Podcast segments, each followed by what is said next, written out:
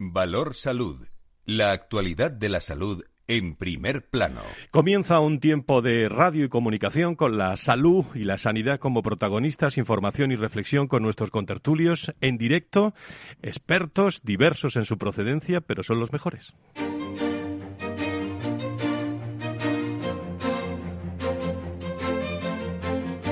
Valor Salud es un espacio de actualidad de la salud con todos sus protagonistas, personas y empresas. Con Francisco García Cabello.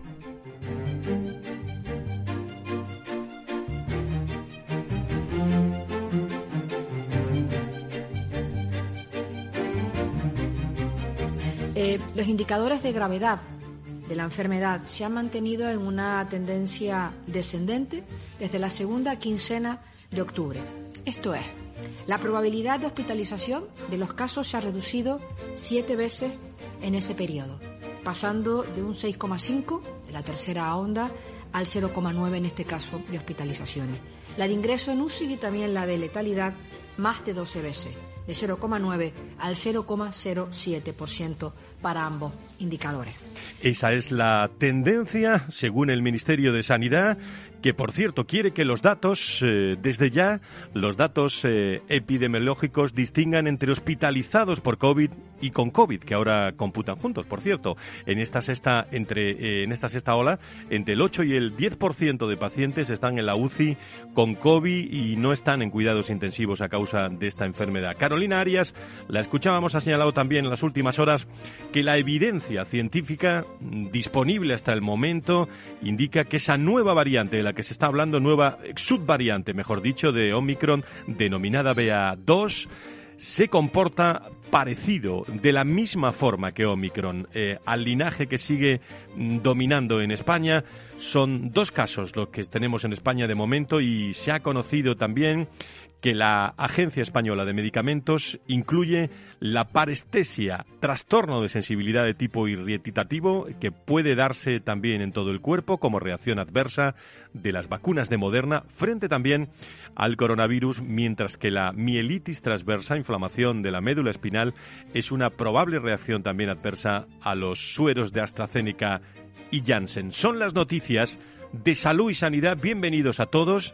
Muy buenos días en una mañana en la que hemos conocido estos datos, los datos de todos los viernes, de todos los días, hablando del COVID, 130.000 888 nuevos casos de coronavirus, de los que 50.483 han sido diagnosticados en las últimas 24 horas respecto a la incidencia media actual de contagios que siempre damos en este viernes y durante todos los días, la conocen todos ustedes en España. En los últimos 14 días el informe muestra que sigue, como decía la ministra, reduciéndose, situándose en los 3.139,45 casos por cada 100.000 habitantes. En cuanto a los fallecidos por COVID, se han notificado 176 más, de los cuales 760 se han registrado en la última semana. Esto hace que la cifra global de muertos por coronavirus en España se eleve ya a 92.767. Las comunidades autónomas han administrado también hasta eh, estas últimas horas un total de 89.508 dosis de las vacunas contra el COVID de Pfizer, de Moderna, de AstraZeneca y de Janssen. Además, eh, un total de eh, aproximadamente 1.780.120 niños de 5 a 11 años ya han recibido su primera dosis. En la Comunidad de Madrid hay mm, cierta tendencia, según el propio consejero en las últimas horas, a que se vacunen los niños menores de 12 años, las estadísticas no han salido muy bien. Personas no vacunadas de 12 años eh, tienen que incrementar esa, esa vacuna, es el mensaje de la Comunidad de Madrid. Por cierto, que la Asamblea Parlamentaria del Consejo de Europa, al que hemos estado muy atentos, esta semana aprobó una resolución de urgencia en la que insta a los 47 estados de la organización a iniciar un debate público, digo a iniciar un debate público sobre la posibilidad de legislar. Fíjense cómo estamos ya, de legislar para que la vacunación sea obligatoria. Ese mensaje del Consejo de, de Europa en un momento en el que la salud y la sanidad sigue estando en primer plano. Se lo vamos a contar todos los detalles con reflexión, hasta las 11 de la mañana con todos nuestros expertos, con todo el equipo de Valor Salud, con Félix Franco, con Laura Muñetón, con Pedro Jiménez, agradeciendo especialmente a todos nuestros colaboradores, eh, IDIS, ASPE, COFARES y damos la bienvenida también. En esta semana estarán con nosotros en los próximos días a SEDISA, la Sociedad Española de Directivos de la Salud, entidad sin ánimo de lucro que agrupa a personas que desempeñan su labor profesional en el ámbito de la gestión sanitaria, con su presidente al frente. Eh, don José eh, Francisco Soto Bonel, eh, Pepe Soto, director general del Hospital Clínico San Carlos, que estará con nosotros muy pronto también, además de hombres y mujeres de Sedisa en Valor Salud. Muchísimas gracias a todos, todos dispuestos. Vamos a comenzar con nuestros contertulios enseguida. Valor Salud. La actualidad de la salud en primer plano. Y a esta hora, a las 10 y 10, las 9 y 10, en las Islas eh, Canarias, saludo a Fernando Mugarza, director de desarrollo del, eh, del IDI. Doctor, muy buenos días, bienvenido. Muy buenos días, Fran, muy buenos días a todos, queridos compañeros y queridos también oyentes. ¿Te encuentras bien, no, Fernando? Sí, estupendamente. Por ahora, como dicen, resisto, ¿no? Fenomenal. Luis Mendicuti, eh, Luis Mendicuti es secretario general de la Patronal de la Sanidad Privada en España, de, de, ASPE, que también está en línea con nosotros a esta hora de la mañana en una trepidante semana. Don Luis, encantado de saludarle. Muy buenos días.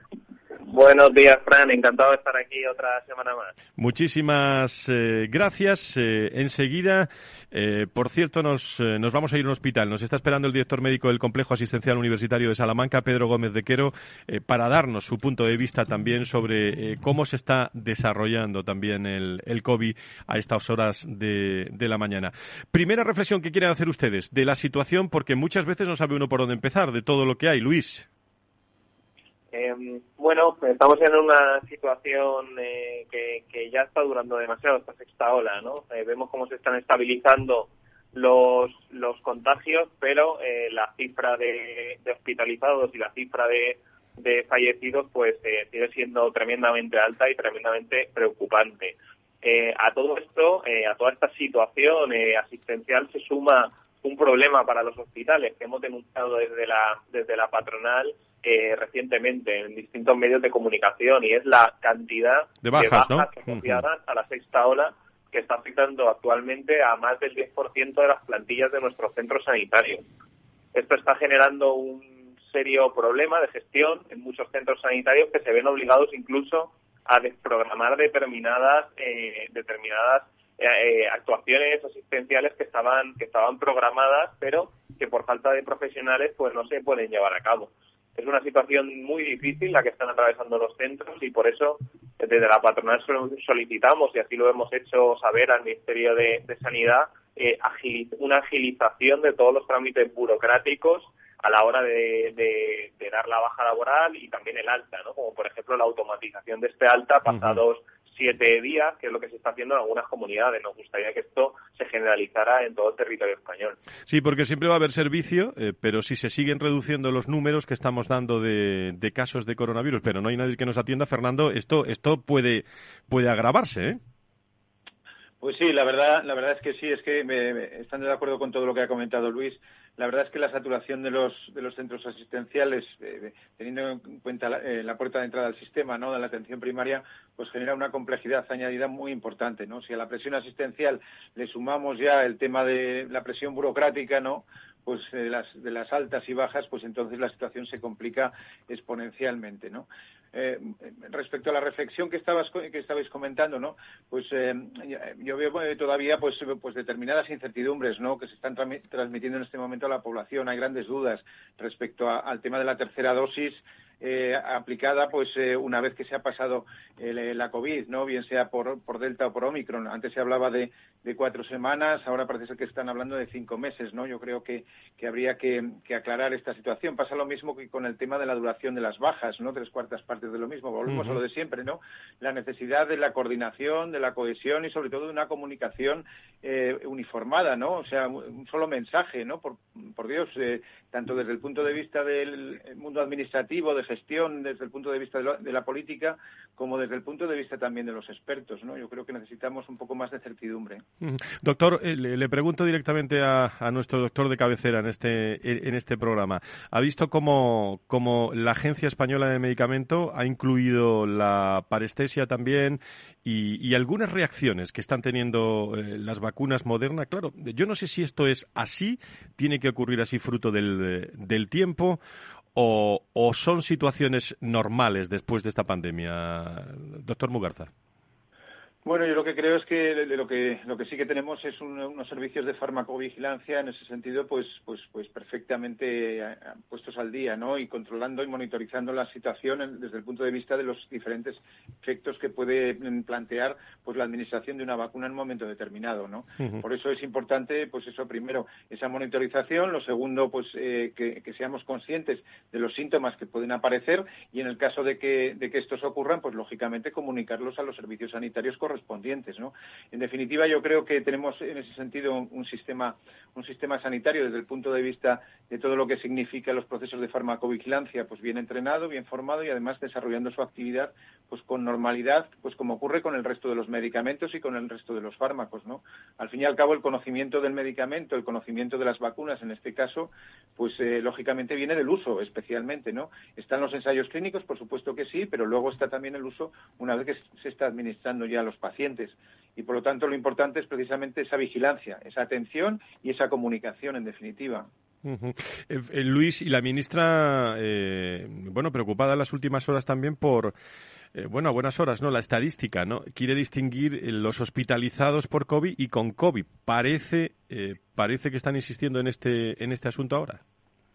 Sí, sí eh, eh, no, es el primer cambio en la contabilización de los datos relativos a la pandemia que se ha producido a lo largo de todo este tiempo, estos dos años. Yo creo que, que, estos cambios acaban siendo muchas veces contraproducentes porque, porque es difícil explicar a la población pues estos cambios de criterio eh, y muchas veces yo creo que la población percibe que, se trata de, de cambiar los datos y medirlos de forma diferente para mostrar conclusiones que que, que, que, de lo que darían ¿no? en caso de que no se modificaran. ¿no? Entonces, eh, yo, siempre soy partidario de, intentar tratar la, la, información de forma uniforme a lo largo del tiempo y para poder comparar el, la situación eh, ahora con, con, la situación hace seis meses, por ejemplo.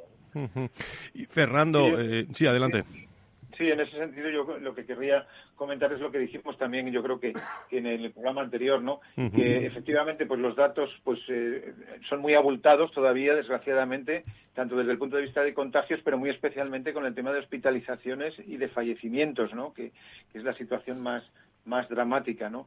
Eh, eh, por otro lado, se están haciendo test de antígenos eh, pues de una forma individual a través de, la compra de los, los, test de antígenos en farmacia, ¿no? Y claro, ahí, hay, hay, positivos que, estoy seguro que no se están comunicando, ¿no? Por lo tanto, las cifras reales pues es muy difícil de determinarlas. como dicen los, algunos expertos, yo creo que nos tenemos que fijar en este momento fundamentalmente en las consecuencias, ¿no? En las hospitalizaciones, en el número de hospitalizaciones y, lógicamente y desgraciadamente, insisto, en el número de fallecimientos, porque eso es lo que nos está dando de alguna manera las constantes de esta de esta pandemia, en este caso por Omicron, ¿no? Que esperemos que bueno pues que se confirme esa tendencia eh, que se está produciendo, parece ser en esas cifras de hospitalizaciones y de ingresos en unidades de cuidados intensivos y de fallecimientos, bueno, en esa meseta en principio, a ver si podemos conseguir ya doblegar esa curva, ¿no? Esa curva que es la que nos determina en definitiva la situación. Muy bien, Luis. ¿Algo más eh, desde, desde la patronal, desde ASPE, algo más que añadir, eh, querido, querido Luis Mendicuti? nada, únicamente, únicamente felicitaros a, ti y a todo el programa por la incorporación de Sevilla. Es verdad, es verdad, es de, verdad. De tener esta organización eh, colaborando y participando en este programa, porque seguro que, aportarán muchas cosas, porque, porque bueno, tienen muchísimo conocimiento debido a la, bueno, a la gran cantidad de miembros expertos en el sector sanitario, así que, bienvenidos y enhorabuena. Estarán con nosotros, muchas gracias Luis, estarán con nosotros en, tertulia eh, con, eh, con el presidente en primer lugar, con, eh, con Pepe Soto, que lo, que lo invitaremos, por supuesto. Don Luis, gracias por estar con nosotros, muy buenos días. Buenos días. Muchas gracias. Fernando, eh, de enhorabuena, hay que decir, porque los pequeños detalles son importantes. Desde IDIS, la incorporación también de Unilaf, no paráis eh, con incorporación de, de empresas preocupadas y ocupadas por el entorno a la salud, ¿no? Sí, así es. Bueno, pues en la Fundación IRIS ya, lo hemos comentado también en alguna ocasión, ¿no? Es una organización eh, eh, transversal en el sentido de que están representados pues eh, todos los agentes del sector sanitario, ¿no? No solamente el entorno asistencial, no solamente tampoco el, entorno del, del aseguramiento, sino que está también pues la industria farmacéutica, está también la de tecnología sanitaria, está también toda la industria ¿no? de servicios o las empresas de servicios generales, eh, eh, las consultoras, en fin. Digamos que es eh, una organización muy especial en ese sentido que trata de aunar la voluntad y los objetivos comunes que tienen todo este tipo de organizaciones. ¿no? Por lo tanto, cada vez es más, es más y mejor vista ¿no? desde el punto de vista de ser un punto de referencia eh, y por lo tanto pues, pues cada vez se van uniendo más, más voluntades, no más organizaciones y más empresas como las que las que has comentado. La verdad es que es una satisfacción ¿no? el ver cómo va creciendo en ese sentido la, la, organización en aras a algo que nos es común a todos, ¿no? el, procurar por un mejor sistema sanitario. Y desde ese punto de vista decir también que en la propia fundación están también representados pacientes, están las organizaciones colegiales, están las patronales, quiero decir que es una organización diversa, pero muy aunada en sus mensajes y con un fin muy claro, que es en definitiva definitiva, eh, procurar por un mejor sistema sanitario, en ese sentido, sin apellidos, con esa doble titularidad, pero sin apellidos y con una colaboración sinérgica y con esa utilización de todos los, todos los recursos disponibles en beneficio del paciente y con la ayuda inestimable que es fundamental del profesional. Un placer tenerles eh, a todos ustedes con nosotros y esa visión que es eh, de servicio público también para todas las personas y, sobre todo pensando también en, hombres y mujeres, en pacientes, en, en médicos no te vayas, Fernando. Complejo Asistencial Universitario de Salamanca, eh, con su director médico, doctor Gómez de Quero. Eh, muy buenos días, bienvenido. Buenos días, ¿qué tal? Muchísimas gracias. ¿Cómo amanece el, Hospital Asistencial Universitario de Salamanca en situación al, al COVID, doctor? Pues amanece con cierto grado de, esperanza, porque llevamos, pues eh, a lo largo de esta semana ya aparece un descenso en la hospitalización en esta sexta ola y, bueno, hemos llegado a tener en esta ola más de 106 pacientes en, en planta y, y 17 en UBI. En estos momentos estamos con 80 y 12, es decir, que, que bueno, que parece, parece verse el fin de esta sexta ola. Pero muy lento, ¿no, eh, doctor? Sí, eh, esta, esta ola ha sido distinta a los demás. Ha sido un ascenso más lento, más continuado y, y, el descenso también. Es cierto que el tipo de pacientes también, también ha cambiado con respecto a, a otras, a otras olas anteriores.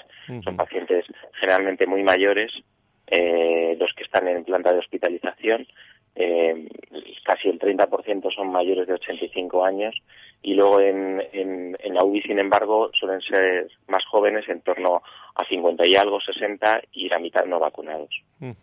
¿Cómo, están, cómo, cómo están los médicos? ¿Cómo está eh, la fuerza de la, de la experiencia de los médicos en estos momentos, en esta ola que llevamos después de haber superado tantas, doctor? Yo creo que ya estamos en, en, una, en una situación de, cansancio crónico. Los profesionales sanitarios, no solo los médicos, es decir, todos los pacientes que atienden las áreas COVID, pues eh, están, están agotados porque, porque además justo el pico de esta ola ha llegado en el momento en el que en el que muchos de ellos pues tenían acumulados muchos días de vacaciones, de días de libre disposición, que no han podido disfrutar en, en, tiempo y forma, muchos han quedado sin navidades y ha habido que, que retrasar las vacaciones pues eh, hasta, hasta el 28 de febrero se les ha ampliado. Es decir, que, que yo creo que lo que han visto es más de lo mismo. Otra vez estamos eh, trabajando en área COVID cuando, cuando tres meses antes pues estábamos con, con menos de 10 pacientes y ya en una sola planta y parecía que, que todo iba a pasar, pues llegó esta, esta variante Omicron, que es cierto que es mucho menos virulenta, pero, pero que ha sido pues mucho más contagiosa y ha afectado a más, a más población. Y aunque es menos, menos grave, pero es cierto que aunque es menos, menos grave, afecta a tanta población que, los ingresos han sido superiores pues, a los de las dos anteriores olas. Nos interesa muchísimo amanecer los viernes, especialmente en este programa Valor Salud, conociendo hospitales, cómo amanecen los pacientes de, distintos lugares de España. Hoy estamos en el Complejo Asistencial Universitario de Salamanca. Eh, tenemos un minuto, minuto veinte. Eh, te pido brevedad, Fernando. Doctor Mugarza le pregunta de médico a médico. Adelante, doctor. Sí, hola, buenos días. Eh, bueno, pues eh, como siempre, pues eh, satisfactorio e encomiable, ¿no? Toda la labor que estáis realizando en esa presión asistencial creciente, ¿no? Mi pregunta es, doble. Por un lado, si habéis detectado, me imagino que no todavía, esa variante Omicron silenciosa. Mm. Y la segunda estaría relacionada también con todos los aquellos pacientes que son no COVID, ¿no? ¿Cómo está la situación en este momento a nivel hospitalario y también a nivel de urgencias? Porque como la atención primaria está muy saturada, pues me imagino que habrá mucha derivación a urgencias. Adelante, doctor Gómez de Quero. Eh, sí, vamos, eh, la variante, la variante nueva todavía, eh, la secuenciación que, que hacemos de determinados pacientes, pues lo que tenemos en el más del 90% es la variante Omicron, la que, la que lleva desde, desde diciembre, que ha ido sustituyendo a la variante Delta. Y en cuanto a las eh, áreas no COVID, está claro, está claro que, que una prioridad eh, en la gestión hospitalaria es atender con calidad a los pacientes. Entonces, se están haciendo unos esfuerzos importantes eh, por parte de los profesionales sanitarios para mantener la actividad COVID, es decir, eh, que, que, los pacientes que ingresan por otro motivo, a pesar de que tengamos cuatro plantas con pacientes COVID, se sigan atendiendo con calidad. Y hemos conseguido prácticamente no suspender ni un solo quirófano, no dejar de atender a ningún paciente crítico urgente y en cuanto a la presión de urgencias, pues es cierto que ha aumentado, ha aumentado mucho.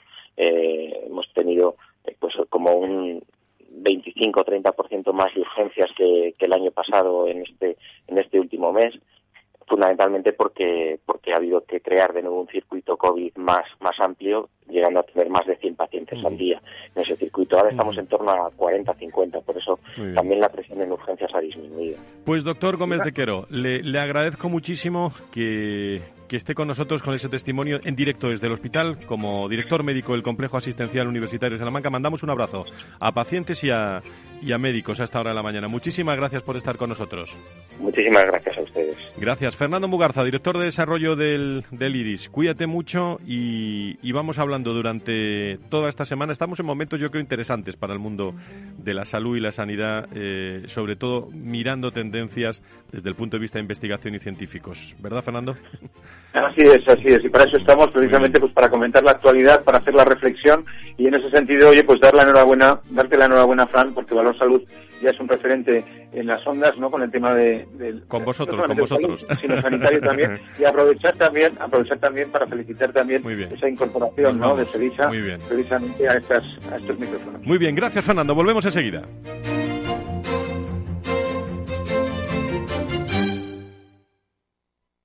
Más es tener una red de asesores a tu lado para ofrecerte un asesoramiento personalizado a la hora de tomar decisiones de inversión. Mucho más es poder decidir cómo y dónde invertir con el mismo apoyo, facilidad e información disponible, pero cómodamente, desde tu ordenador o dispositivo móvil, allí donde estés. En Renta 4 Banco queremos ofrecerte mucho más. Por eso evolucionamos, para que no tengas que elegir. Más cercano, más digital. Renta 4 Banco. ¿Quieres más? Ya está aquí la gran guía de la vivienda de expansión, una guía útil para saber dónde es más rentable comprar piso. Acceda a este completo análisis del precio de la vivienda en las principales ciudades españolas. Descubra si es buen momento para comprar y qué rentabilidad puede obtener con el alquiler. Sepa cómo conseguir las mejores hipotecas y conozca los impuestos que hay que pagar. Este sábado la gran guía de la vivienda gratis con expansión. Frente a los impagos, vitamina D la fórmula de información empresarial exclusiva de Informa para minimizar los riesgos y facilitar la toma de decisiones. Descubre Data Powered by Informa, la solución perfecta para tu negocio. Consulta al especialista en Informa.es. Escuchas Capital Radio, Madrid 105.7, la radio de los líderes. Escucha cada jueves a partir de las 10 y 5 de la noche en Líderes Globales las entrevistas que Raúl Castro nos trae desde Florida. Personas inspiradoras de habla hispana que han destacado en sus actividades más allá de nuestras fronteras y que nos dejan sus enseñanzas y aprendizajes desde el punto de vista más personal. Líderes Globales con Raúl Castro en Capital Radio.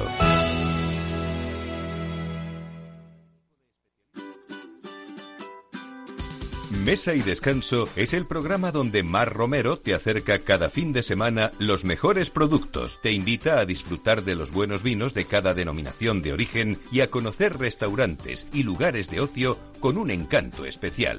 Mesa y Descanso, los domingos a las 13 horas, aquí en Capital Radio.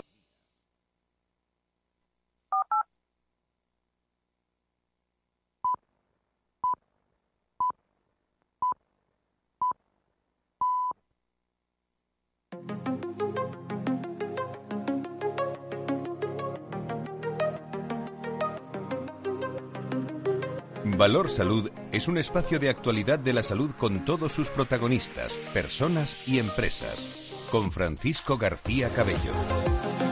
Las diez y media, las nueve y media en las Islas Canarias, la actualidad de la salud y la sanidad contada de otra forma, intentando trasladar mensajes de actualidad. Eh, bueno, es lo que hay, hablar del COVID, de los números, de, de la situación que estamos viviendo, de las tendencias. También no se pierdan dentro de unos minutos la entrevista internacional que vamos a realizar con Estesi Viva para hablar de, eh, bueno, cómo se puede estar desde el punto de vista de la mentalidad y del movimiento mucho más saludable. Hoy nos da los buenos días eh, Ángel Javier Vicente, director de transformación, organización People Directo y diversificación de la mayor distribuidora farmacéutica de España de Cofares. Buenos días, Javier. Hola, buenos días. Soy Javier Vicente, director de Transformación, Organización y Personas del grupo Cofares. Los objetivos que nos planteamos este año es seguir avanzando en modelos de flexibilidad en cuanto al tiempo y lugar de trabajo, organización, entornos agile y lo largo, etcétera, ¿no? Todo ello por los acontecimientos que hemos vivido estos últimos años y también, y como no, motivado por el ESG y la profundidad que está cobrando el ESG en las organizaciones, trabajar en, modelos de diversidad y mejora social para los empleados desde el punto de vista de la formación y el desarrollo profesional en competencias digitales que en los últimos años ya llevábamos trabajando y vamos a seguir apostando por ellos desde el prisma, como os decía, de de la experiencia de empleado que siga creciendo. Un abrazo.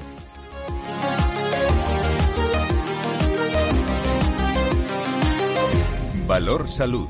La actualidad de la salud en primer plano. Gracias a un equipo de profesionales magnífico como es Cofares y especialmente Ángel Javier Vicente, uno de nuestros grandes eh, profesionales del mundo de las personas, de la dirección, de la transformación y de la organización con gran conocimiento, por cierto, en nuestro país. Un abrazo eh, muy fuerte. Por cierto, eh, que no se me olvide, ya saben que hablando de HLA Universitario Moncloa, hacia el trabajo, cuando uno va a recoger a los niños o de paseo en familia, a diario se producen millones de desplazamientos en vehículo y hospital eh, en HL eh, Universitario Moncloa eh, te pide también muchísima precaución a estas horas de la mañana. Todos te le pedimos precaución. Si nos está escuchando desde el coche y te recuerda bueno, que un accidente de coche puede producir importantes lesiones a peatones, conductores y acompañantes. Todos tenemos mucha precaución en su unidad de tráfico. Aquí hemos hablado de ello alguna vez. Ofrecen asesoramiento sobre las prestaciones sanitarias a las que el accidentado tiene derecho, además del trato médico integral y personalizado y desde la atención de urgencias un equipo multidisciplinar de especialistas eh, con medios diagnósticos de última generación actuarán también de forma inmediata, hospitalaria o ambulatoria, incluyendo también intervenciones eh, quirúrgicas eh, y de hospitalización, fundamentalmente, eh, lógicamente, gratuitas. Lo mejor para ti, los tuyos, en Avenida Valladolid 83, citas al 620-317747, amigos de HLA Universitario Moncloa. Muchas gracias. Por cierto, Hablamos mucho de, y la ministra lo decía antes, de situar los, los datos con COVID por COVID que, que van ingresando, pero hay muchas patologías. ¿eh? Eh, nos ponemos en, en contacto para recordar Eh, por ejemplo, con la Federación Española de Diabetes, la, colaboración que, está teniendo también la Sociedad Española del Dolor y el Grupo del Observatorio de Adherencia al Tratamiento, que celebra el próximo lunes 31, eh, después de este fin de semana, una, una rueda de prensa muy interesante centrada en el análisis de las dificultades que la COVID-19 aún continúa causando entre los pacientes con dolencias crónicas que en España suponen, señoras y señores, aproximadamente 20 millones de, personas. Eh, conexión con Fede a esta hora de la mañana con su gerente y magnífica profesional Mercedes Maderuelo, que me alegra mucho saludar. Querida Mercedes, ¿cómo estás? Muy buenos días. Hola, ¿qué tal? Muy buenos días y gracias a vosotros también por vuestro interés en estos temas que en muchas ocasiones pues bueno, no tienen tanta visibilidad como nos gustaría. Así que muchísimas gracias. A vosotros, ¿a qué duele? Contéstame a esta pregunta si es posible, ¿Qué es el lema de esta campaña, Mercedes. ¿A qué duele? Eh, a ver, por decirlo de alguna manera.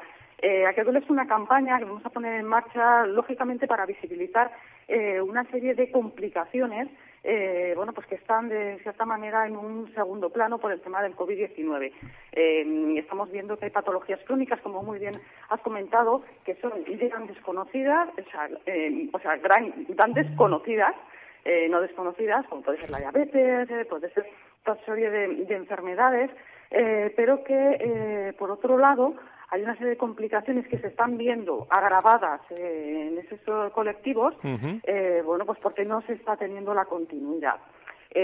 asistencial, bueno, pues todos sabemos el plazo ahora mismo y queremos evidenciar que si bien es cierto que hay complicaciones cardiovasculares, pie diabético, que son más conocidas, no, hay otras que no lo son tanto como es el dolor crónico. Incluso muchísimas personas todavía eh, desconocen que es una patología, que es una enfermedad y queremos también darle visibilidad y bueno que esos pacientes también puedan acceder y tener eh, bueno, pues el adecuado control y calidad de vida que se merecen. Mm, seguro que vais a dar datos, no sé si nos puedes adelantar alguno, pero eh, leo que, España se estima que hasta un 26% eh, de los enfermos padecen dolor crónico asociado, la, por ejemplo, a la neuropatía diabética, ¿no? Que eso sabes tú mucho.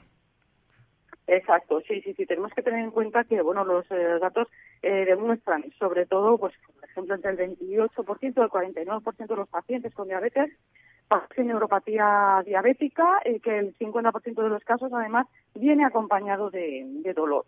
Entonces estamos viendo lógicamente que es algo que hay que poner en negro sobre blanco, trasladar a bueno pues a la opinión pública para que lo conozcan y también a la administración pública. Eh, tenemos que tener en cuenta también eh, que los eh, problemas físicos de dolor son realmente bueno pues graves, pero lo que se está también eh, no visibilizando tanto que siempre eh, al final termina eh, bueno de, acompañarse con depresión, esas dolencias también bueno pues más emocionales, ¿no? la ansiedad y creemos también que es importante trasladarlo para que detectemos que hay un problema y que si no ponemos los medios ahora va a ir a más. bueno, no solamente eh, en diabetes, sino en general, en la sociedad general, también la salud eh, emocional es muy importante. En este sentido, también vais a abordar los principales datos de, impacto en relación, Mercedes, a, bueno, complicaciones más evidentes. ¿no? las cardiovasculares no las podemos perder de vista, que han sido una de las más afectadas también en como patologías, esas eh, patologías independientemente del COVID, ¿no? Efectivamente. Lo que estamos viendo, por ejemplo, cuando hay un mal abordaje, una mala continuidad eh, de la, lo que sería eh, los eh, tratamientos de las personas con diabetes, que la principal complicación es que se están derivando en una serie de patologías coronarias. todos sabemos que en diabetes una de esas primeras complicaciones son estos problemas, los problemas cardiovasculares, pero con un buen control, con un adecuado tratamiento, con las visitas rutinarias, eso lógicamente se puede evitar, se pueden reducir. ¿Qué ocurre?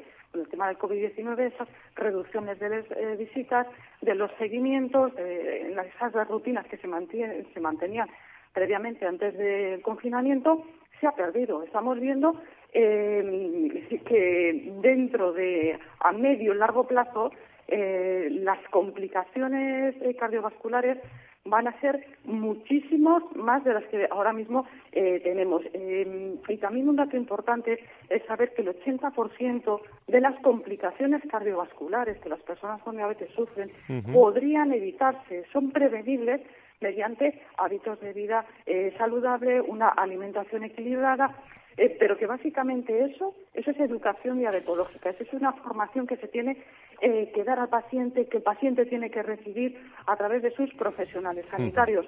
Lógicamente eso también se ha visto interrumpido. Entonces, bueno, si pues, un paciente no está bien formado, mm, pues eh, no puede hacer frente de manera eh, óptima a su patología. Te iba a decir, Mercedes, que no te pierdas la entrevista que tenemos a continuación con respecto a eso de la vida saludable. Te agradezco muchísimo estos datos desde la Federación Española de Diabetes. Estamos muy pendientes de estos datos también que vais a dar, que los adelantas a, esta hora aquí en, Valor Salud el próximo lunes.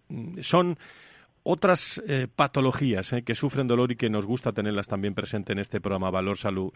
Querida amiga, con, muchas gracias por estar con nosotros. Mercedes, un abrazo muy fuerte. Muchísimas gracias a vosotros y un fuerte abrazo. Un saludo. Gracias, gracias, un saludo.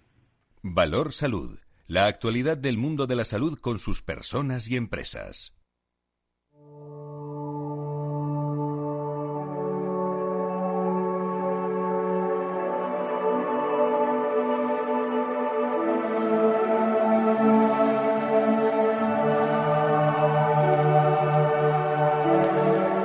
Stacy, ¿cómo estás? Muy buenos días, bienvenida. Hola, buenos días, gracias, Fran. Eres experta en mentalidad y movimiento, ¿no? Sí, sí, estoy. Bueno, y además eh, trabajas con muchas empresas para encontrar la felicidad, la buena salud, el bienestar en las vidas, en los lugares, en los lugares de trabajo del día del día a día. Eh, Nos visita un- una americana experta, nos trae muchísimas experiencias con más de 17 años de, experiencia. ¿Qué es la mentalidad mindset, eh, querida, querida Stacey? Mira, la mentalidad es la lente a través de cual miras para dar sentido al mundo. ¿no? Tus creencias, emociones, pensamientos, experiencias, la forma en que has sido socializado. Y muchas veces controla la forma en que pensamos, actuamos, respondemos o juzgamos una situación y se forma en una nuestro subconsciente cuando somos jóvenes. Así que es como la manera en la que navegamos la vida. Y eso cuando eh, estamos afrontando eh, este COVID eh, que tenemos, ¿qué sucede con nuestra mentalidad a lo largo del, del tiempo? Porque todo influye en nuestro bienestar y en nuestra salud, ¿no, eh, Stacey? Sí, sí, este COVID no- nos, nos dio muchos retos, ¿no? Y a veces nuestra mentalidad eh, va a, a lo negativo y ya no nos sirve, ¿no? A veces la mentalidad se atasca o lo superamos con el tiempo y estas creencias comienzan en- a interferir con la calidad de nuestra vida o nuestro trabajo. Por ejemplo, mi mentalidad negativa o perfeccionista me impide hacer el trabajo que me, me apasiona, porque tengo miedo de ser rechazada. O reflexamos sobre una situación o un proyecto que salió mal y rumiamos y lo expandimos en grande, el fallo. Es este voz dentro de nosotros que dice, no eres inteligente o nadie quiere tus servicios. Esas creencias limitantes y tenemos la costumbre de inclinarnos hacia lo negativo porque es la forma en que nuestro cerebro está conectado. Y yo creo que todo esto influye mucho, ¿no? En nuestra, por eso estás aquí, en nuestra salud y en nuestro bienestar. Eh, ¿cómo, cómo es esa relación con la mentalidad, querida eh, Stacey? Bueno, eh, podemos tener una, una relación nueva con nuestra mentalidad. Es eh, cambiar la lente, ¿no? Uno de los primeros pasos es darte cuenta de que estos pensamientos son solamente, solo pensamientos, no son ciertos, no tiene validez. Y aunque tu cerebro quiere convencerte de que son reales, porque es el trabajo de tu cerebro, ¿no? Ma- mantenerte seguro. Pero no somos nuestros pensamientos. Nuestros pensamientos no son directivas ni hechos determinantes, sino solo data. Y el problema es que tenemos la ten- tendencia de asimilarlo, estos sentimientos negativos tan personales. Es muy importante esa mentalidad positiva para sentirse bien, para crecer. Eh, te quería preguntar también, eh, ¿cómo, ¿cómo, tú vienes de, Los Ángeles, ¿no? Sí, de, Los Ángeles. de, Estados Unidos, llevas en España eh, ya mucho tiempo, eh, pero eh, sin compararnos, eh, ¿cómo está funcionando España con este COVID también en materia del bienestar? Eh, ¿Qué están haciendo las empresas americanas para crear más felicidad en el trabajo? ¿Cómo vamos en España en esta materia? Porque aquí hablamos mucho de eso. Sí, mira, yo creo que España va a un buen ritmo, pero siempre se puede hacer más, ¿no? Que yo creo que la pandemia fue una gran llamada de atención para las empresas, porque se dieron cuenta de que ya no podían separar la felicidad y el bienestar del individuo de la felicidad y bienestar de sus empleados. Si quieren que su empleado esté feliz y comprometido con su trabajo, con menos estrés y problemas de salud y que prospere, hay que tener en cuenta la persona en su totalidad. Y Gallup, en su informe sobre el estado del lugar de trabajo global en 2021, perdón, descubrió que lo que todo el mundo quiere es un buen trabajo que se usa sus fortalezas y habilidades. Y todos los días, y con un gerente que actúe más como un coach que fomente su desarrollo. Y, bueno, ahora está llegando a los niveles más altos, los boardrooms, ¿no? Salas de juntas. Y que Gallup también decía en los cinco tipos de bienestar, bienestar social, financiero, físico, comunidad y carrera, el bienestar carrera ocupa el primer lugar, porque el trabajo debe ser una fuerza estabilizadora en la vida de las personas. ¿Y cómo, eh, qué mensaje eh, trasladarías eh, de tu experiencia ¿no? a todos los que nos, nos oyen, seguidores? Hemos hablado con médicos, hombres y mujeres de, de empresa, el mundo de la salud, del bienestar, para ir un poco más tranquilos. Stacy, ¿qué tenemos que hacer? ¿Qué ejercicios hay que hacer? Tú que aquí en la radio, que estamos eh, en una foto sonora, eh, ¿qué mensaje o qué recomendación darías a, todos nuestros oyentes? Mira, primero yo diría que mm, eh, estar, em, que, se da conciencia de tu mindset, ¿no? Porque estar de, de, de alerto de que vas con este mindset, puedes cambiarlo. Y después hay movimiento, hay intervenciones rápidas y eficientes. ¿no? Por ejemplo, movimiento y ejercicio. Cuando mueves tu cuerpo, mueves la mente. ¿no? Y empezamos a movernos, generamos hormonas que nos hace feliz. Y, y, y, claro, lo contrario, cuando nos sentamos por largos periodos de tiempo, tenemos la tendencia a almacenar estos pensamientos y emociones en el cuerpo. Y siempre estas emociones y pensamientos buscan el sitio más débil para manifestarse, ¿no? Y muchas veces están el cuerpo, los hombros, el cuello, la espalda, las caderas. Uy, me suena mucho todo eso que me estás diciendo, ¿eh? y, y también yo añadiría meditación, ¿no? El poder de la pausa. Es una práctica de 3-5 minutos donde, donde eh, inhalas perdón, profundamente por tres segundos, pausa y después exhala por cinco segundos. ¿Cómo es eso? Eh, pausa y, y, tres segundos, Miki. Esos tres segundos de, de, esta música relajada nos sirve. Vamos a ver, vamos a ver. Sí. ¿Y ahora qué tenemos que hacer? Este bueno, inhalar por tres segundos. Vale y una pausa y después una exhalación lo alargamos por cinco segundos.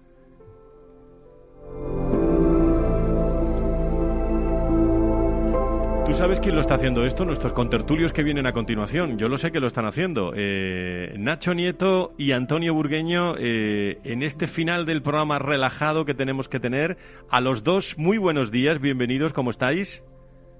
Buenos días, buenos días. Pues sí, tratando de hacer el ejercicio. Lo, lo estáis haciendo, ¿no? ¿Antonio lo está haciendo también o no? Eh... Sí, pero, pero yo sé que funciona. Eso, eso lo practico yo hace muchos años, no tan, no tan profesional, pero sí que funciona, sí. Bueno, Stacy nos está dando unos consejos aquí. En el no, no llego a tanto nivel, pero, pero esas cosas funcionan muy bien. Se queda con nosotros un ratito, pero Nacho, eh, Antonio, eh, ¿cuánto nos hace falta esta eh, mentalidad y este movimiento para para disminuir el estrés, la ansiedad que, que, todos tenemos. Bueno, esto no es nuevo, ¿eh? pero se ha incrementado también con, con esto del COVID-19, ¿no? Nacho. Sí, sí, yo creo que sí, la tensión, sí, la tensión, el estrés, esta situación en que estamos viviendo eh, absolutamente todo, todo este tiempo, sin ninguna duda que, que nos está haciendo que nos que, necesitamos eh, eh, de una forma especial tratar de relajarnos de contenernos y de poder para poder afrontar mejor toda la situación, tomar decisiones eh, correctas. Los que tienen que tomar decisiones más importantes lo deberían, se lo deberían tomar más en serio para que las decisiones sean correctas en los momentos oportunos y no volver loco a, a todos nuestros paisanos, ¿no? Diciendo tantas cosas como, como se dicen y, bueno, pues eh, eh, sin saber muy bien hacia dónde, hacia dónde tirar, ¿no? Antonio. Pues a mí me ha parecido muy interesante que ha comentado este sobre el tema de, la negatividad. Es cierto que muchas veces no ha cambiado nada y la misma situación la vemos más positiva y sin haber cambiado nada la vemos negativa. Y eso es el poder de la mente. A mí me ha parecido muy interesante y trabajar eso es una actitud mental, incluso una actitud, ¿no? Y, y, me ha parecido muy, no solamente interesante, sino muy importante, ¿no? Para afrontar la vida en general, ¿no? Los momentos difíciles, por supuesto, y la vida en general, ¿no? ¿Qué os parece las, eh, las últimas noticias que estamos teniendo en materia que hemos comentado en este programa de salud y de, y de sanidad respecto a esas nuevas subvariantes? Eh, bueno, todo lo que se está encontrando detrás de, de las vacunas, digo, de efectos secundarios y sobre todo eh, bueno, la recuperación, me decía un médico también desde el hospital del Complejo Asistencial Universitario de Salamanca, lento, ¿eh? estamos saliendo lento de esta ola, Nacho, Antonio. Eh, sí, la verdad, vamos a ver, por un lado, ¿no? Porque has dicho muchas cosas. Ciertamente que, que, como viene siendo ya habitual en todo este tiempo, en toda la pandemia, eh, es complicado, hace falta pensar, relajarse y estar, eh, tener la mente muy, muy preparada y muy sosegada para saber con qué quedarnos de este cúmulo de información contradictoria que sigue llegándonos cada día y que evidentemente no es eh, nada bueno para para poder continuar con esa, con esa tranquilidad, aunque ya empecemos a estar acostumbrados. Eh, recibimos una noticia, se nos da una pauta y la contraria, o vamos, eso de cuatro semanas a cinco meses hay como una diferencia, eh, con lo cual seguimos en esa, en esa situación un poco de caos y de desconocimiento de lo que está sucediendo las variantes van a seguir viniendo, o sea, está muy claro. Yo creo que en mi desconocimiento científico, pero a la vista de lo que está sucediendo y de, y de la experiencia en otras cuestiones, que nuestros organismos se están empezando ya a, han, empezado a aprender a vivir eh, con el con el SARS-CoV-2, ¿no? Pero pero y con sus variantes, a la vez el bichito trata de seguir manteniéndose en primera línea, con lo cual va cambiando y va, y va tratando de atacar, aunque lo hace también eh, de, manera distinta y menos, y menos contundente. Eh, nos habíamos prometido que la subida esta iba a ser, perdón, que la bajada iba a ser muy repentina y eso quizá también nos esté haciendo con esa previsión que habíamos hecho, esa, o esa ilusión, pues que está siendo mucho más lenta y que le está costando mientras se acomoda también a otras cosas. Antonio. Sí, no, a ver si por fin nos deja empezar a normalizar el sistema, aunque va a costar mucho. Yo tengo dos datos eh, muy primicia, porque no los hemos sacado todavía, del proyecto Venturi, que vamos a hacer un especial de primaria, petición de, de, amigos ¿no? de, y colaboradores. ¿no? Mira, el dato positivo, ya que estamos en esa línea, es que el sistema de atención primaria ha sido capaz de absorber en torno a 125 millones de, actos de consulta, 100 para COVID. Sin embargo, el dato negativo es que estamos alrededor de 100 millones de consultas normales que, que no se han realizado durante, desde que estalló la pandemia. Eh, daremos más datos, vamos a hacer un informe concreto, pero, pero son cifras realmente brutales. ¿eh? Al final todo soportado en la, atención primaria. Y cuando llega una pandemia de estas, en, en, cualquier rincón, en cualquier lugar, en cualquier hospital, al final afecta a, a, esa, a esa atención, porque cuando nos ocurre algo nos vamos directamente eh, bien a la, a la, al hospital público en este caso, al hospital eh, privado, pero nos vamos directamente al primer eh, servicio de atención. Y ahí en esta atención primaria es la, es la clave. ¿Algún reto, Antonio, Nacho, para las próximas semanas? ya sabemos que no sois los hombres de la bola de cristal, pero, pero sí, pero sí algún reto que tengamos que afrontar en los próximos días. Mira, yo, yo voy, a, voy a continuar con lo que estaban hablando y con lo que había sacado con lo que había sacado Antonio, Antonio, ¿no? que me parece que es algo fundamental, que volvamos a la normalización de verdad, a lo que tiene que ser el sistema sanitario en su conjunto. Pero hablando de primaria, yo creo que, que uno de los problemas con los que con los que se encuentra mm, esa saturación que muchas veces también la está produciendo.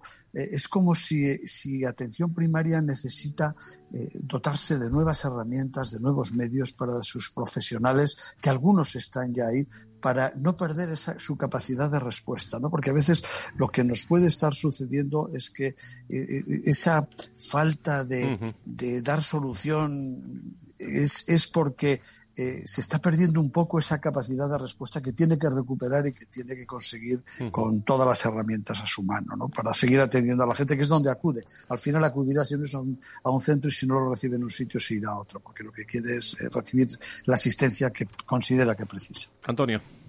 Pues yo eh, un, un, un, deseo y un consejo a la vez, que la gente pelee por su por la mejor atención de su, de su patología, pero que tengamos también muchísimo, muchísima paciencia y comprensión.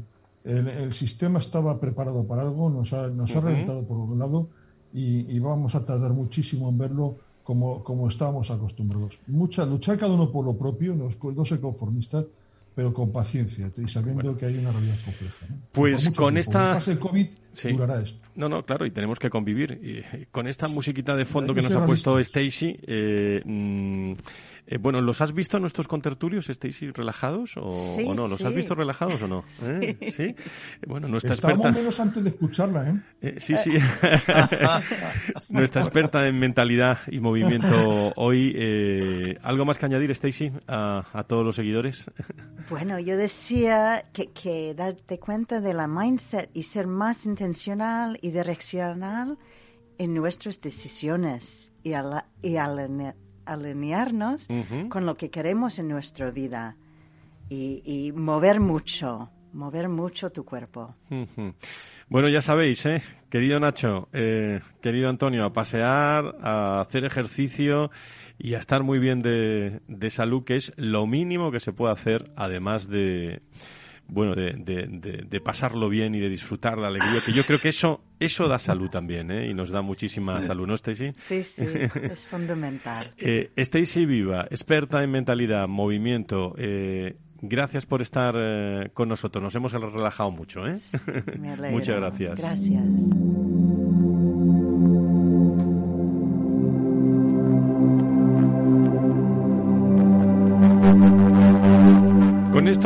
Tonos musicales vamos a acabar. Antonio, eh, Nacho, ¿algo más que, añadir así rapidísimamente en un minuto que nos queda?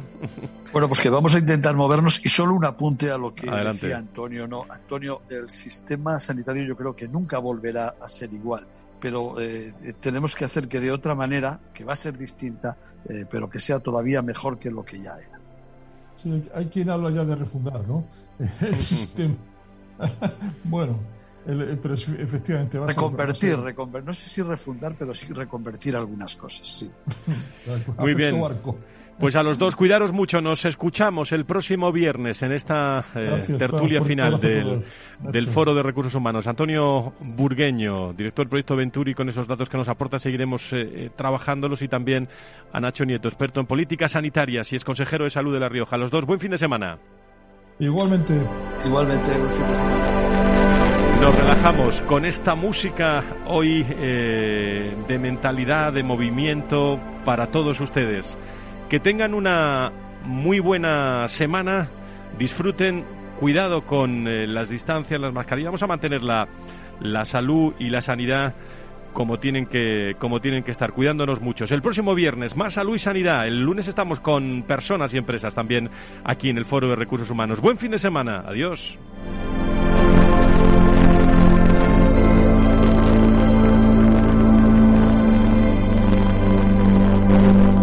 Salud. La actualidad de la salud en primer plano todas las semanas con sus personas y empresas. En Capital Radio, con Francisco García Cabello. Ser una empresa Red Infinity es disfrutar de la mejor conexión de fibra, es tener voz y datos ilimitados, es contar con centralita virtual para no fallar nunca. Porque nada puede parar tu empresa, con Red Infinity disfruta de todo eso y mucho más, ahora con un 30% de descuento. Llama gratis al 1500. Vodafone Business. Together we can. Si quieres entender mejor todo lo que rodea nuestro sector alimentario, tienes una cita en La Trilla. Un gran equipo de especialistas te acercará a la actualidad económica y política desde el campo hasta la mesa. Conocerás sus principales innovaciones sin olvidar las producciones más tradicionales. Los sábados de 8 a 9 de la mañana con Juan Quintana, La Trilla de Capital Radio.